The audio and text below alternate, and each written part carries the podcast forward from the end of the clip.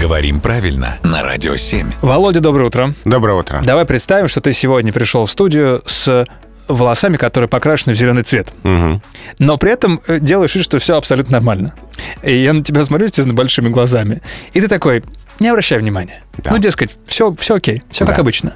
Вот если у- уточнить, ты как скажешь, не обращай внимания или не обращай внимания? Я скажу, не обращая внимания я. Мгм. И здесь э, частые ситуации, когда возникает вопрос, родительный падеж или винительный. Да. А, есть случаи, когда это абсолютно равноправные конструкции. Есть случаи, когда предпочтителен винительный падеж. А есть случаи, когда нужен родительный. И как раз э, к этому случаю относятся несколько устойчивых выражений. Ага. Вот не обращать внимания «я» — это уже устоялось именно такое употребление. Здесь просто по традиции родительный падеж используется. Как устойчивый оборот. Кстати, зеленый цвет тебе очень идет. Спасибо. Так и Прям останусь. хорошо. Так и прям буду ходить. хорошо, да. Спасибо, Володя.